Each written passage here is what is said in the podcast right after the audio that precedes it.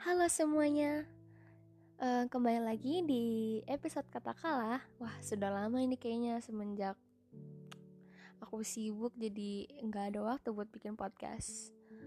Hari ini aku ada waktu. Oke, jadi pertama-tama hari ini aku bakal membahas tentang kehampaan atau kesepian. Pertama aku mau nanya nih, kalian di sini siapa nih yang pernah ngerasa hampa ataupun ngerasa sepi banget? Padahal tuh kalian ada banyak teman, keluarga kalian juga ada. Kayak benar-benar dikelilingi oleh banyak orang, tapi kamu sendiri tuh kayak ngerasa, aduh kok sepi banget ya, kok I don't feel anything gitu. Kalau ada yang ngerasa gitu, well aku juga pernah kok. Apalagi semenjak masa pandemi ini aku jadi suka menyendiri gitu ya di kamar, kayak benar-benar ngelakuin apapun tuh sendiri, males buat berkomunikasi sama keluarga aku, teman-teman aku gitu, kayak menjauhkan diri dari keramaian lah. Padahal aku sendiri juga sering curhat kayak, aduh aku ngerasa kesepian, kehampaan banget. Padahal aku, itu ya karena aku sendiri nggak mau kan. Siapa yang kayak gitu? Oke. Nah, mungkin kalian bingung gimana ya cara kita itu mengatasi hal itu tuh. Gimana ya? Kalau dari aku ya, dan guru konseling aku, dia bilang itu biasanya itu kalau faktor kesepian dan kehampaan itu biasanya ada 4. Di manusia itu ada suatu 4 poin, itu mental, fisik, secara spiritual, dan juga ilmu pengetahuan. Ilmu pengetahuan tuh kayak misalnya belajar atau gimana gitu. Nah, di situ tuh kalian coba cari kalian kurang di mana. Soalnya kalau misalnya ada satu yang kurang, kayak misalnya fisik kalian sehat, spiritual kalian sehat, ilmu pengetahuan juga baik, tapi mental kalian nggak sehat, itu biasanya tuh bisa mengakibatkan kayak kesepian. Kamu jadi sering mikir, overthinking terus, kayak ngerasa aku tuh gak berhak untuk hidup gitu. Itu biasanya di situ. Nah, buat ngatasin semua itu, aku satu-satu nih.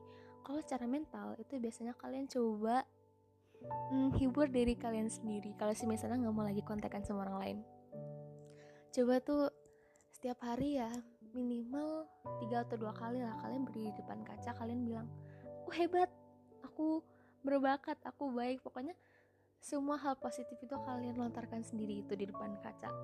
Itu biasanya ngebantu tuh. Setiap kali habis bangun tidur itu aku langsung jadi lumayan semangat lah gitu, walaupun itu hal yang simple. Atau untuk fisik, kalau fisik gampang, tinggal olahraga, dan olahraganya tuh gak harus yang ekstrim, mungkin bisa jalan-jalan aja di rumah, lari-lari, kayak lari-lari kecil, atau mungkin kalian bisa, yang suka nari juga boleh nari gitu.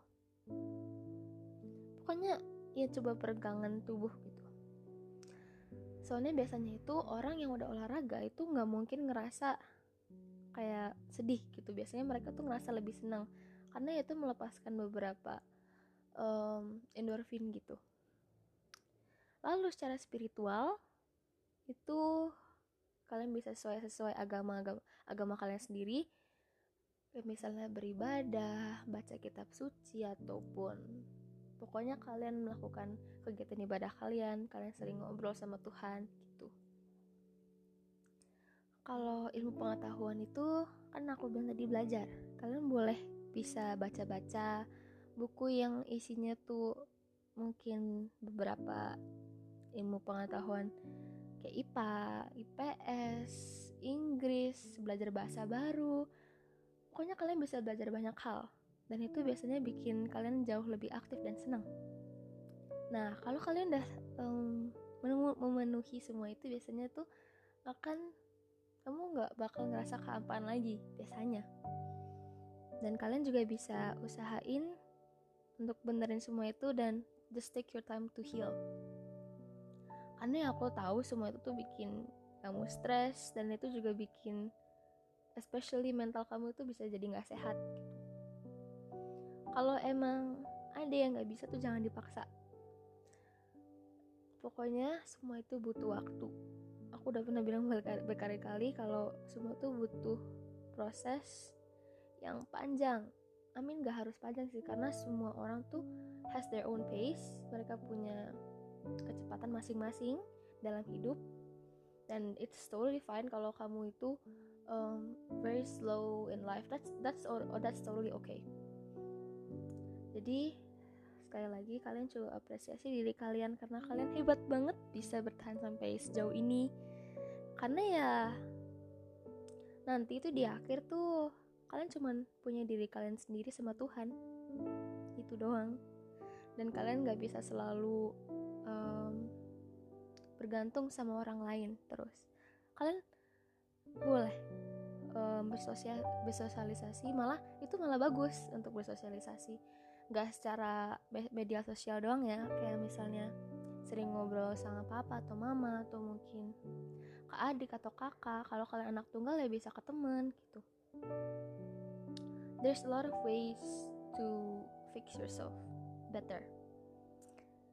Dan coba biasanya itu dari perkataan juga tuh dibenerin. Jangan sering-sering berkata-kata yang negatif, karena itu bakal berdampak sama diri kamu sendiri. I think that's all for today. Semoga kalian terhibur dan juga belajar sesuatu dari episode hari ini. Have a great day or maybe night, tergantung kalian dengerin ini kapan. That's all, goodbye, see you next time.